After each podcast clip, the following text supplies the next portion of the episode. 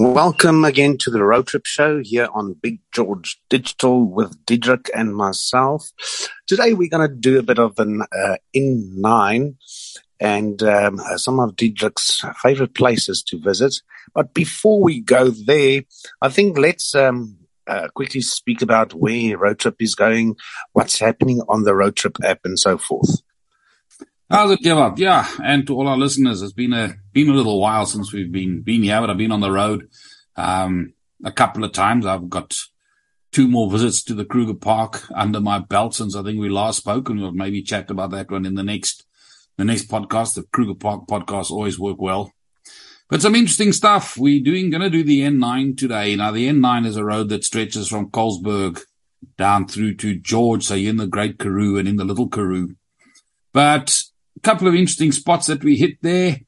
We're going to hit a couple of the Anglo-Boer war sites, and we spoke about the book by the author Simon Green on all the blockhouses in South Africa, and I spent a happy couple of days adding all those blockhouses that he's got in that book to the app. And we've only got about 60 or 65 remnants of blockhouses that are worth having a look at. I chatted to Simon. He said he didn't put anything there that wasn't higher than knee height, because he said that if it's lower than knee height, it's not really worth looking at. It's worth recording. It's not really worth looking at. So there's not many of the blockhouses are left over. But something that struck me, because I asked him how many blockhouses were there in South Africa. And officially, I think it was 9,200 and something. But he's got numbers now that are heading closer to the 10,000. Wow. That's a lot. And if you just work that out, each blockhouse has got 6 to 10 people in it. Yeah.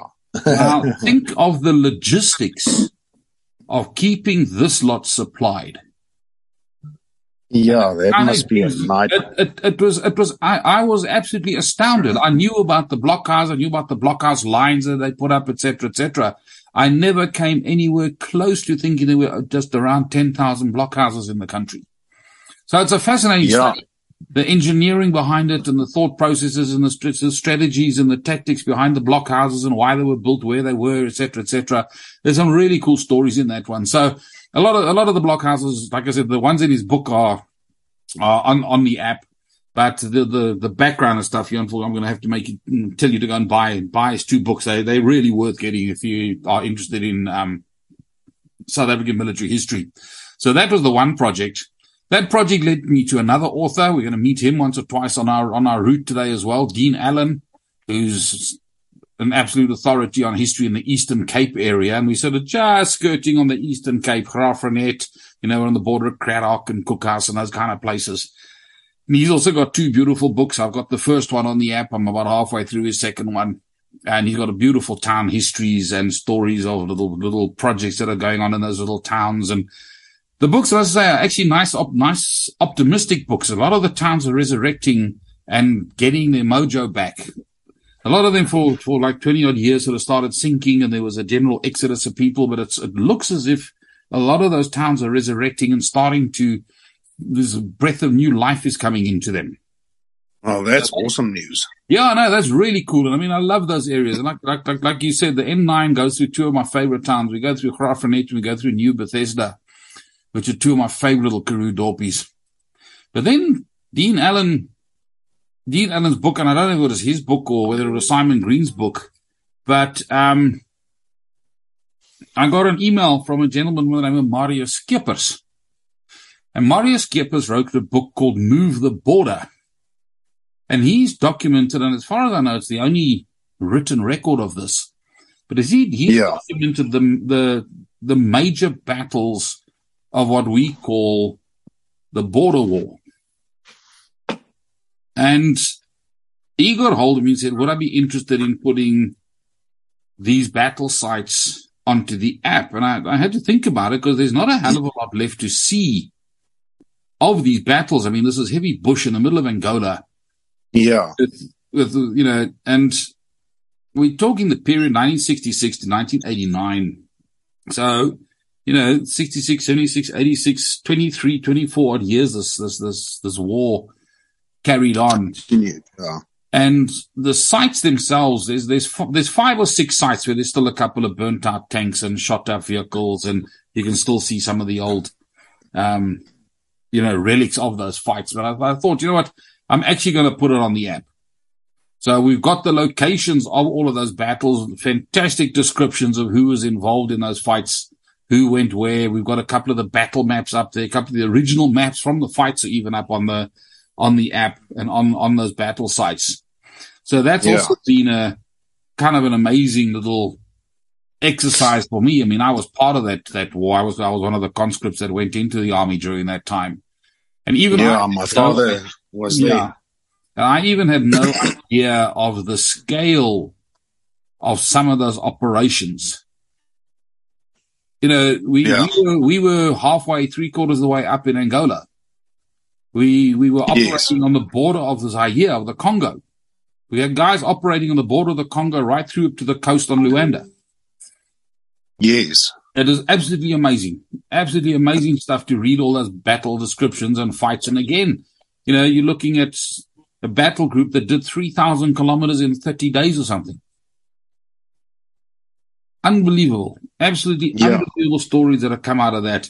And that's turning into another little interview on a YouTube channel that I'm going to be doing next week. That concentrates on the border war, because no one else has done what we've now got on our app, with all of these battles in one place on a map that you can actually sort of see the scale and size and shape of the operations that we did. So I've had a good 3 weeks of some hard learning on all sorts of interesting stuff. So the app is growing, and it's really cool to see how it's growing and how big it's actually getting. So I'm having a lot of fun with it at the moment. Taking up an awful lot of time, but I think it's going to be worthwhile. I think tourism is coming back. We've got another 2 nice big groups coming in September, October. I've got a family group that's inquired for Kruger in November. So things are definitely happening in tourism. That's cool. That's cool. But if we get back onto the N9, now the N9 kicks off in Colesburg. Now Colesburg is one of those funny little Karoo towns. I mean, there's not much on it, and Colesburg got hit kind of hard when the N1 was built, because the N1 skirts around like the northern side of the town. Yeah, you've stopped going down the main road. And then I think they had too much money, because the intersection on sort of the southeastern side the southwestern side rather of Colesburg is a massive spaghetti junction that would do Cape Town or Johannesburg proud. So I think they had too much money. No, it's this absolute spaghetti junction, because it's the N1 intersects with the N9, and I'm not sure why they had to do it this way. But it's a terrible junction. If you hit the wrong one, you bugger off down the wrong highway. Yeah, there's a couple in Pretoria as well. Yeah, they could have just had an intersection. They could have just put a normal intersection there. But okay, but at least there's no stop streets and stuff. So, but at least you can just go through. But I mean, Colesburg's the junction. I mean, there's a lot of roads that come into Colesburg. And you've got the main road that just, as you're coming in from the northern side, you've just come past the Gariep Dam. The other road goes up to Pietersville, and eventually goes up to the Van der Kloof Dam, another one of our major waterworks. Yeah. Van der Kloof, we've spoken about Van der Kloof, Orania, the village of Orania is pretty close to there. You've got the R58 that comes out. Yeah, so there's a whole spaghetti junction of roads are coming to Colesburg. So understandable that there's a lot of traffic. So, well, maybe that's why they got that big spaghetti junction. You can't have trucks and things stopping there. So they had to design the spaghetti thing to keep the traffic flowing. But I always sort of go back to Colesburg with a bit of nostalgia, because that's where I saw the first monument that gave me the idea for Road Trip. Yeah. And when you go into town, I love driving into these little towns. First of all, the diesel and petrol, the diesel's definitely cheaper in these little towns. The petrol doesn't matter, but you've got the little shops and the proper built-on shops, and otherwise you've got the choice of the branded garage outside of town with the branded takeaway with the rubbish food in it. And at least if you go into town, you can get decent biltong on a vet cook or a decent bloody baboertjie or something. And yes. I get onto the end of the road, and you get like a little funny T-junction thing that goes around the main church at the end of the road when you're coming in from the north. And there's a funny little statue monument-y thing in the middle of the traffic circle, and it's on this little base, like a little semicircle base thing, and then on top of it is like a very fancy trellis work, and on top of it is three little lanterns. Okay. And I look at this and I go, wow, in heaven's name have they got these little lanterns here in the middle of what almost looks like a little kopje. It's like a little, almost looks like a little mini botanical garden at the end of the road. And here, in the middle of this thing, stands this little statue thing. And I actually got out the car. I stopped the car, got out the car. Families asked me, what am I doing? I said, I want to see what this thing is. Why, Dad? I said, I don't know what this thing is. It looks interesting. What is it? And it's a little memorial for the Jubilee celebrations of Queen Victoria. Oh. And it was raised by subscription of the residents of Colesburg. Okay, that's interesting. Okay, interesting. So obviously quite a bit of a rah-rah at that stage for Victoria's centenary. And I thought that's kind of interesting that this thing has existed and it hasn't been stolen, number one. And it's still in the town there. But that's kind of cool. And I took one or two photographs of it. And that was sort of the germ of the idea of Road Trip, to show people that this stuff actually still exists. Yeah. So I always drive past that little spot and sort of salute it as I go past. But Victoria was an interesting character. I mean, she had 64 years on the throne. Queen Elizabeth has just overtaken her as the longest reigning monarch ever. Or no, not longest monarch ever, longest British monarch. I think there's still two other king or queen that have reigned slightly longer. But every single year during her entire 64-year reign, Great Britain was fighting someone somewhere around the world. Yeah. It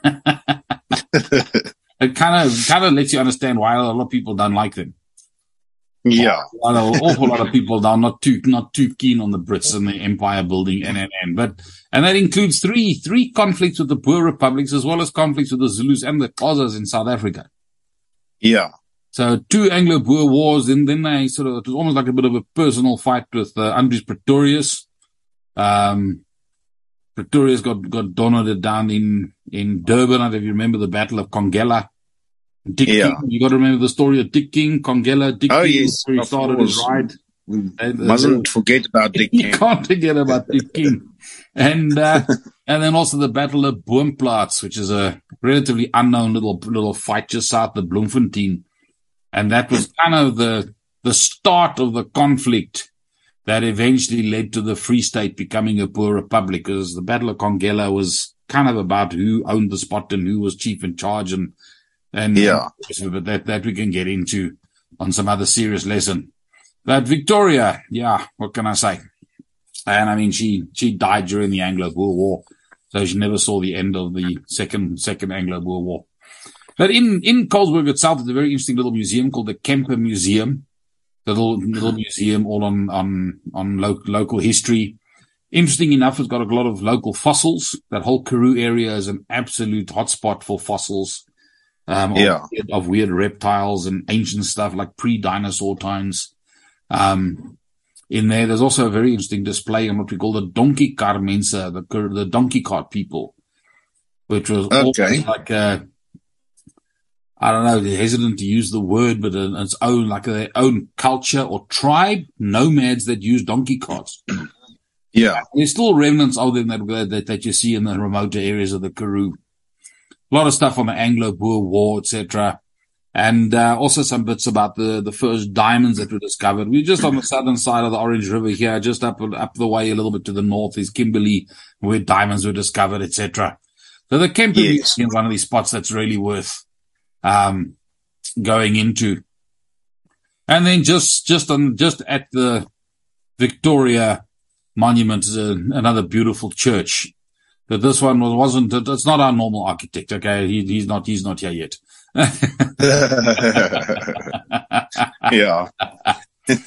And This one already dates back to like the 1830s. Land was donated to the church, and they started building this thing in 1860. Eventually, they built the tower in the late 1920s. But interestingly enough, it's a Dutch Reformed church. But Colesburg was still close enough to the coast at that time to have felt the impact of the 1820 settlers. So a lot of the 1820 settlers, I mean, they came into that area from sort of East London, where there were all those wars and conflicts with the Khazars. And a lot of them moved away from that because they didn't come there for fighting. They came there to settle into farms and to make themselves a new life. So quite a few of them north, and a lot of them happened to settle in this Colesburg area. And the 1820 settlers, obviously not Dutch Reformed. They were Methodist. They came from the UK. But this particular Dutch Reformed church holds the distinction of being one of the very, very few churches. In fact, I think one of the only churches, Afrikaans churches, that actually specially held English services for them. Yeah. But anyway, from the middle of town, you then hit the Spaghetti Junction, and you head off basically due south on the N9, and in a little spot called Noupoort. Noupoort translates as narrow pass. Yeah. A poort in Afrikaans is a pass or a way through the mountains, the defile. Yes. And it's a very, very interesting blockhouse because it's not a square blockhouse. All the other blockhouses are either square or hexagonal. This one looks like the base of a windmill. And honestly, it looks like a windmill transported straight out of the Netherlands or out of Spain. It's the weirdest thing. And the blockhouse system, blockhouses all in long little lines to stop the Boer commandos, to stop their free movement across the countryside, etc. And this is just a really, really interesting one because it's a circular one. It looks like a windmill that's lost its top.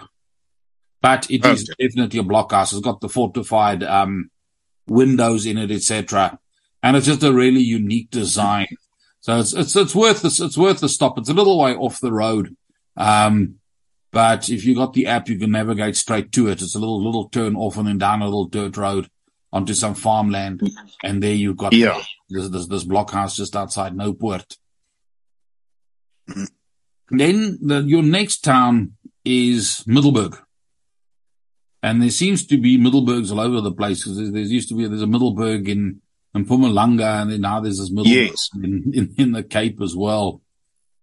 And again, interesting little museum in there. It's called the P.W. Foster Museum. It's named after the family on his farm. It is lots and lots of old photographs in there.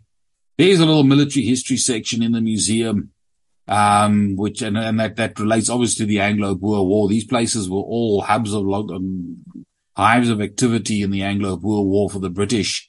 As they were moving from town to town, they would use the towns as a natural base, to consolidate, and then from there they would build the blockhouses or send the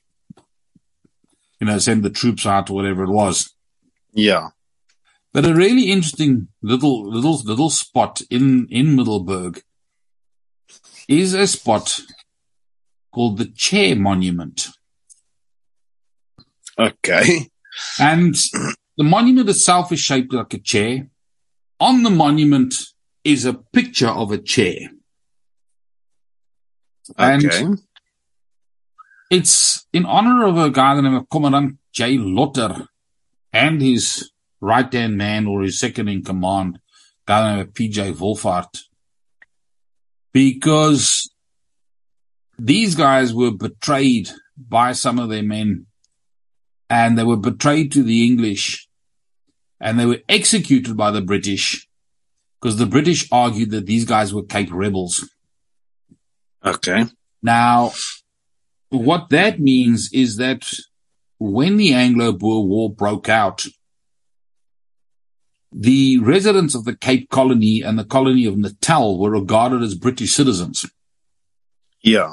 And the residents of the Free State and the Transvaal, or South African Republic, were regarded as citizens of those two republics. And as citizens of the British colonies, they were obliged to fight on the British side.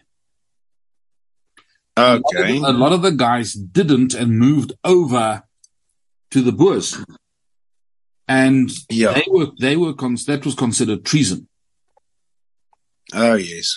And the penalty for treason was death. Yeah. So Wolvaardt was caught. He was betrayed by one of his men. Wolvaardt was also accused of a murder where he supposedly shot a British soldier, executed a British soldier, and unproven, I think, at this point. But the two of them were shot at the spot, and that happened in October 1901, and they were actually buried there as well. Wolvaardt is shot there 3 days later, also executed. But later on, after the war, they were buried in the Middelburg cemetery. That monument is kind of a harsh reminder of those times. Yeah, you know, where you get put on the chair and at point blank range, bang, off you go, by naughty person. So yeah. And it was almost like a bit of a summary court. There wasn't like huge trials and stuff. I think you could be a major or something, and you could run the trial. Yeah. Bang, off you go, done. There's the trial, and you found guilty. Next day, you're shot. Yeah. But south of Middelburg, the road starts a little bit of windy stuff, and you start getting into a slightly mountainous area. You're just slightly off to the west of the N9. Now, the first time I went into New Bethesda, we were on a coach tour. So we were on this great big luxury coach. Yeah. And we're talking a 52-seater luxury coach, double back axles. This thing is 60 tons worth of bus. And we've got you've got New Bethesda on this itinerary. So the bus driver asked me, "Do I know New Bethesda?" I said, "I know of it. I don't know it. I've never been there." I said, "Have you been there?" And it was a lady driving. She says, "No, I've also never been there." I said, "Well, it's on the itinerary, so we're kind of obliged to do this." Yeah. So we get the first turn off that says New Bethesda, and we look at the map, and there's a road that goes to New Bethesda and then comes out New Bethesda on the other side, and you then come out and you rejoin the N9. So you're doing two sides of this triangle. Yeah. So she looks at me, and I look at her, and I say, "Well, let's go." Oh, my word. How she got that coach over that dirt road, I don't know. Tiny, narrow little Karoo dirt road, over little rivers and through little passes. One or two places you had to literally back up the bus two or three times to get around the corners. But we then got into New Bethesda, and it is worth every minute of getting into that little town.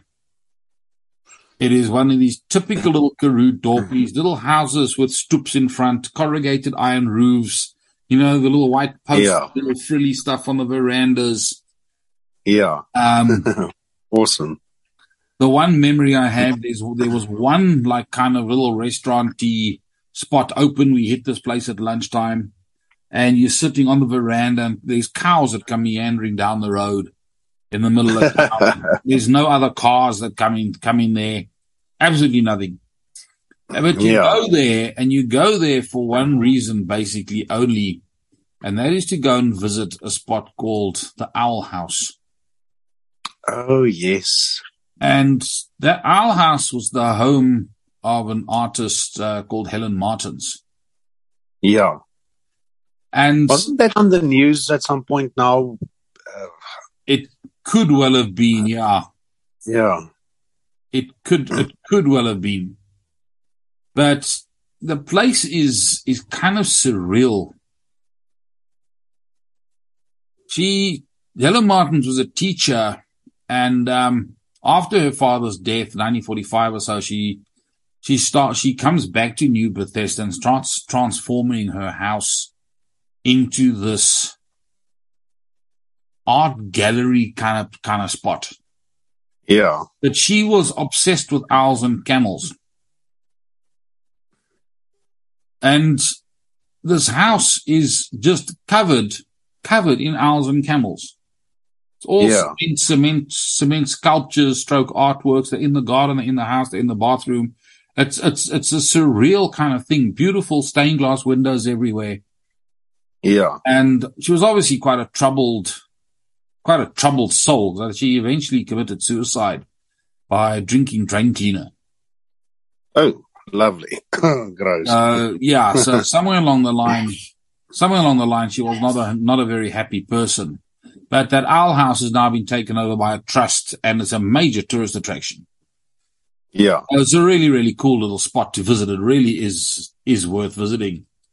And then there's another one in there called the Kitching Fossil Exploration Center. And, okay. The guy whose name was James Kitching, he was what's called a vertebrate paleontologist. Okay. And he became known for collecting specimens for a guy by the name of Robert Broom. I don't know if you know the name Robert Broom. Sounds familiar. Very famous paleontologist from Wits University who discovered Mrs. Bliss.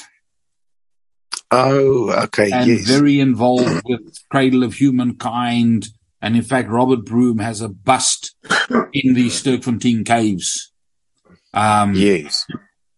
So this all of this kind of stuff is linked. And you're talking now, the fossils that come out of this area are somewhere around 250 million years old. Yes. You know, so when you're talking about, what we know is the dinosaurs from 65 million years ago. We are closer to those dinosaurs than those dinosaurs are to these fossils. Yeah. In other words, old as shit. Yeah. Time frame. And it's a weird thought that all the big guys we know, the T-Rexes and all these famous dinosaurs that we know about are. Yeah. They died out 65 million years ago. We're now 250 million years ago. Sure. Yeah. Yeah. Bizarre. You can never quite work that out. Yeah. And just another interesting thing about New Bethesda, Athol Fugard, that, our famous playwright wrote his play Road to Mecca, and New Bethesda was actually the focal point of Athol Fugard's play as well. Okay. But New Bethesda, it's about 30-odd Ks, 35 kilometers off the main road. It is worth every kilometer of that drive to go into New Bethesda. And New Bethesda is really booming at the moment. Houses are being sold. And it's one of these really typical Karoo dorpies, little sand road, little trees that have been planted, little canals in front of the houses. You know, the little footbridge over the canal that leads up to the gate. Yes. So absolutely stunning, little spot to visit. Worth every minute of the detail, or of the detour rather. Yeah. But then when you get back onto the N9 and you keep on going south, your next main town that you hit is Graaff-Reinet. Graaff-Reinet is a fantastic historical town. It's I think it's the fourth oldest town in South Africa. And it's still a little town that was established by the VOC. Okay. So Graaff-Reinet was founded in 1786. Sorry, it's the fifth oldest town, not the fourth. It's the fifth oldest town. Let me just get my history sorted out here. So Cape Town, Stellenbosch, Paarl, Swellendam. Those are the first four. And then you now get Graaff-Reinet. So if you think about sort of Cape Town, Stellenbosch and Paarl, those two are all within 50 kilometers of each other. Yeah. Then your next one is Swellendam. Now Swellendam is probably 200 k's or so outside of Cape Town, if not slightly more. Yeah. Because the VOC now had to do something to try and keep a little bit of law and order.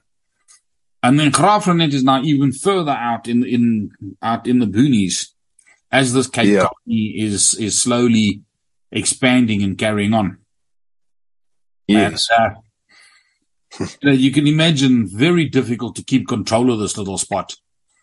And to the point that Swellendam, or Graaff-Reinet, actually declared themselves as an independent colony at one stage because they were so fed up with the Dutch East India Company. Yeah. And I suppose they weren't happy with that. Yeah. And the Graaff-Reinet, of course, is also kind of known as it was the starting point of the Trek groups led by Gerrit Maritz and Piet Retief. Ah, yes. Piet Retief, the whole story in KZN with King Dingaan being killed and eventually led to Blood River and all the rest. But it all started, all those years ago in Graaff-Reinet, and the unhappiness of the burghers with the administration of this little town. Yeah. So, right now, Graaff-Reinet holds the distinction of being home to more national monuments than any other city or town in South Africa. Oh, wow. Okay. So, that sounds interesting. So, if you like places like Stellenbosch and stuff, it's Stellenbosch on steroids. Most beautiful architecture. The center of town, of course, is the main Dutch Reformed Church, and probably one of the nicest and beautiful churches in South Africa, sort of built in what they call Gothic revival, and it's based on Salisbury Cathedral in England. Yeah. And it's a huge church. I mean, the thing seats 1,200 people. So, you're talking quite a serious building. Yeah, definitely, especially for that time. Yeah. So, when you're coming into town, you've got the, again, Graaff-Reinet is one of these little towns that's almost surrounded by national park. You've got the Camdeboo National Park, basically right around the town. Yeah. And so it's sort of mixed in. There's beautiful, beautiful places to visit in the national park. National parks is dissected by one of the main roads. So it's kind of complicated, but I think, if we're coming in now and you're coming into town and you're coming in on the N9, the first thing that you're going to hit is the Andries Pretorius monument. Yes. The Andries Pretorius also came from Graaff-Reinet. So now you're looking at Retief, Maritz and Pretorius. Yeah. Okay. So Pretorius is the oak that went and revenged Retief's death, etc., etc. Andries Pretorius and carried it all on his own. I mean, this guy was all over South Africa, and we mentioned the battles that Britain fought with the three Boer republics. Pretorius was involved in all of them. Boomplatz, Blood River, Congela, and Boomplatz. Pretorius was involved in. He was also at the Sand River Convention. We know all about the Sand River Convention on the N1, just at the Sand River. Remember the Sand River Conventional Monument that we've been there? Yeah. He helped initiate the independence of the Transvaal. So Pretorius is an interesting character, but he hails from this area as well. Then you've got the Camdeboo National Park. You've got the entrance to the Camdeboo National Park there. And you've got to go through town, though, to get to the interesting spot of the Camdeboo National Park. And it's South Africa's 22nd national park. It was proclaimed only in 2005. It's 194 square kilometers. But it protects some of the Karoo biome and the Karoo plants, because a lot of that stuff is being destroyed by the intensive farming in the area, the sheep farming around Graaff-Reinet. Yeah. It's also quite intense. Agave production to make tequila. They make tequila in Graaff-Reinet. And the most beautiful, beautiful viewpoint that you've got to get to at sunset is up to the viewpoint called the Valley of Desolation. It is the most unbelievable viewpoint. You go into the park. I mean, there's a couple of antelope that run around in the park. In the Springbok, there's some Cape Mountain zebra, Blesbok, eland, that kind of stuff. But it's more, the park was established more to protect the plant life. But the road then winds up these hills, and then suddenly you pop out at the top of this little viewpoint, and they built a couple of little retaining walls On a clear day, I think you can see about 200 kilometers. Oh, wow. And it is the most beautiful, beautiful area. You're facing almost due west. So as the sun sets, yeah, you get the most beautiful Karoo sunsets. And the stock standard thing there is to go and have sundowners on top of the mountain. Yeah. So that's a kind of must do when you in Graaff-Reinet. But we've gone through town, and I've got to reverse now and come back out. So you've come in past Andries Pretorius Monument. The next one is just next to the main road. You've got Robert Sobukwe's grave. Okay. Robert Sobukwe was the founder of the Pan-Africanist Congress. Ah. And he was one of these characters that was very, very involved in the, anti-apartheid and anti-white government, or anti-white rule activism. He studied at the University of Fort Hare. He lectured at Wits University, but he was arrested and jailed for leading the Sharpeville March in 1960, that Sharpeville March that led to that fatal shooting of all those people in Sharpeville. That's right. Yes. So he also hails here from Graaff-Reinet. Okay. He's buried in town there. So again, I love the sort of the contrast that you've got Pretorius up the road, and then you've got Robert Sobukwe just there. Yeah. So when you go into town, I mean, you've got, like I said, you've got the most monuments and museums, et cetera, of any town in South Africa. You've got the Dutch Reformed Church. You've got a fantastic little military museum. So a lot of the Dutch East India history is in there. You've got the Reinet House Museum, which is the old Dutch parsonage, Dutch Reformed parsonage, and it's the perfect example of what they call the Cape H form house. So when you're looking at the house, you've got this beautiful gable. And then sort of it goes out from the gable to the left and right of the gable. And then each of those has a little wing on it to make the H. Yeah. And that was just the building style. So because the roof, you could only build a roof as long as the tree stump that you could find. So, they'd support the main beam on two side walls.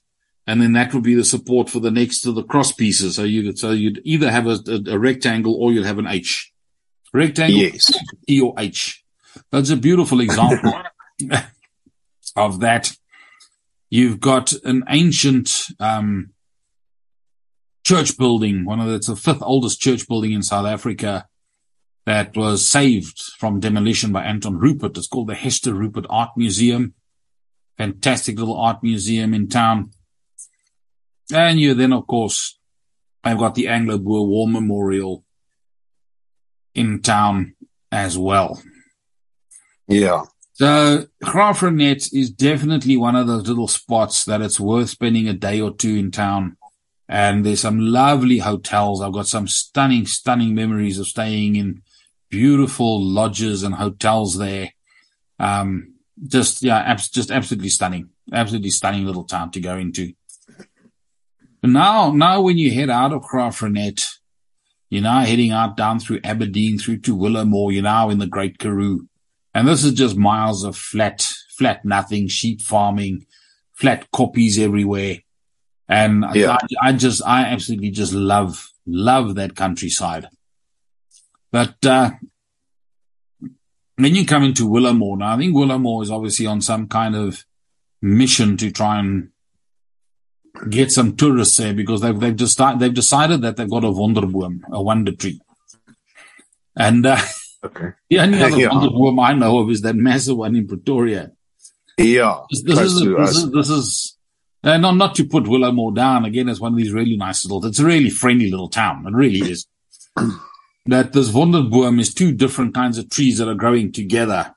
And it's a shepherd's tree next and intertwined with a guari tree. Okay. And these two, or the shepherd's tree is also known as a witgatboom. Okay. And it's interesting because the witgatboom, this particular one, has got three stems coming out of the ground. Most have only got one main stem. This one's got three. And then it's kind of twisted with this other one. It's got like this little eye in the middle of it that you can look through. So they've decided that it's a tourist attraction. Awesome. For some of the English-speaking people that does not know what witgat means, it means white ass. That's very funny. But then I said, you go into Willowmore. Willowmore's it's one of these little up-and-coming towns. The little houses have been repainted. It's a tiny little town that dates back to the 1860s. And you want more information on this? This is one of the spots that Dean Allen has in his books, and he goes into a lot of detail on these little Karoo towns. And like I said, it's just a nice, friendly little town. Lots of little spots to stop at. It's one of the little towns that's sort of really building and starting to resurrect. But now what happens out of Willowmore, as you now carry on the N9, you're going just to the east of what's called the Swartberg. Now, the Swartberg is a major, major mountain range, and the center of the Swartberg lies directly north of Oudtshoorn. Now, what happens is, as you come down through Willowmore towards Uniondale, you're now out of the Groot Karoo or the Great Karoo, and you hit what's called the Little Karoo. Yeah. Little Karoo is that area that sort of stretches from Barrydale through Ladysmith, Oudtshoorn, Uniondale, sort of to almost, not quite, but almost to Willowmore.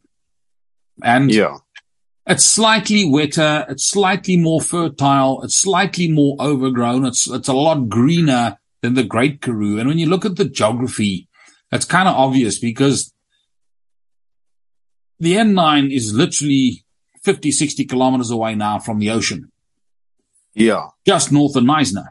Now, you know Neisner's forests. It's great big tropical forest and all the rest of it. So you got to look at this and you go, how can that place have these massive forests with elephants and all the stories and things that go with Neisner?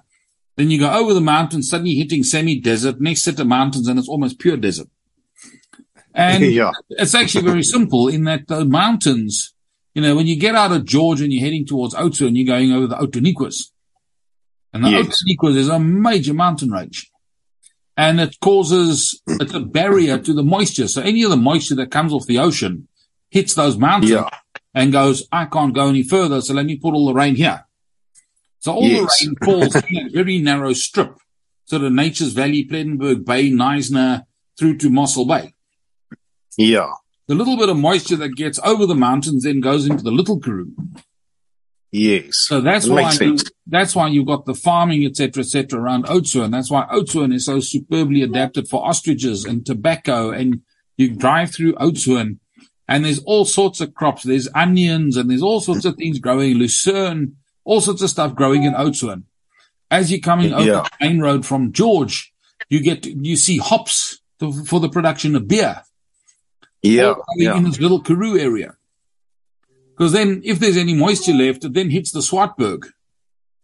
So then it falls in the Little Karoo, and once it's hit the Swartberg, there's nothing left to go over into the Great Karoo. And that's why the Great Karoo is so dry. Because there's no more rain left because it hit two mountain ranges. So whatever moisture's come through has gone up in elevation twice. Yeah. That causes the precipitation, all the rain falls, and there's nothing left for the Great Karoo. So you just from Willowmore, you're just on the edge of the Outoniquas, and now you're coming into Uniondale. Out of Willowmore, you're coming into Uniondale. Even in Uniondale, you are now this far south. We've got one of the blockhouses in Uniondale, and okay. This is one known of five that were built around Uniondale, garrisoned by the local town guard. That it shows you the extent of this war. That even little town of Uniondale were worried about security and built blockhouses. I mean, you're less than 100 kilometers away from the Cape. Yeah. And here Uniondale is putting town guards into forts. Yes. So kind of interesting to think how that works. And then in Uniondale as well, there's one of the very few 1952 Van Riebeeck Festival monuments. 1652, 1952, 300 years of Jan van Riebeeck's arrival. And again, there's not many of those monuments. We've only found, I think we found a total of 7. We know of 7 of those monuments in South Africa. Yeah. From the Van Riebeeck Festival. So if anybody knows of another one, please tell us where it is so we can add it to our app. That particular category on our app's looking a bit sparse. There's only 7 entries in it.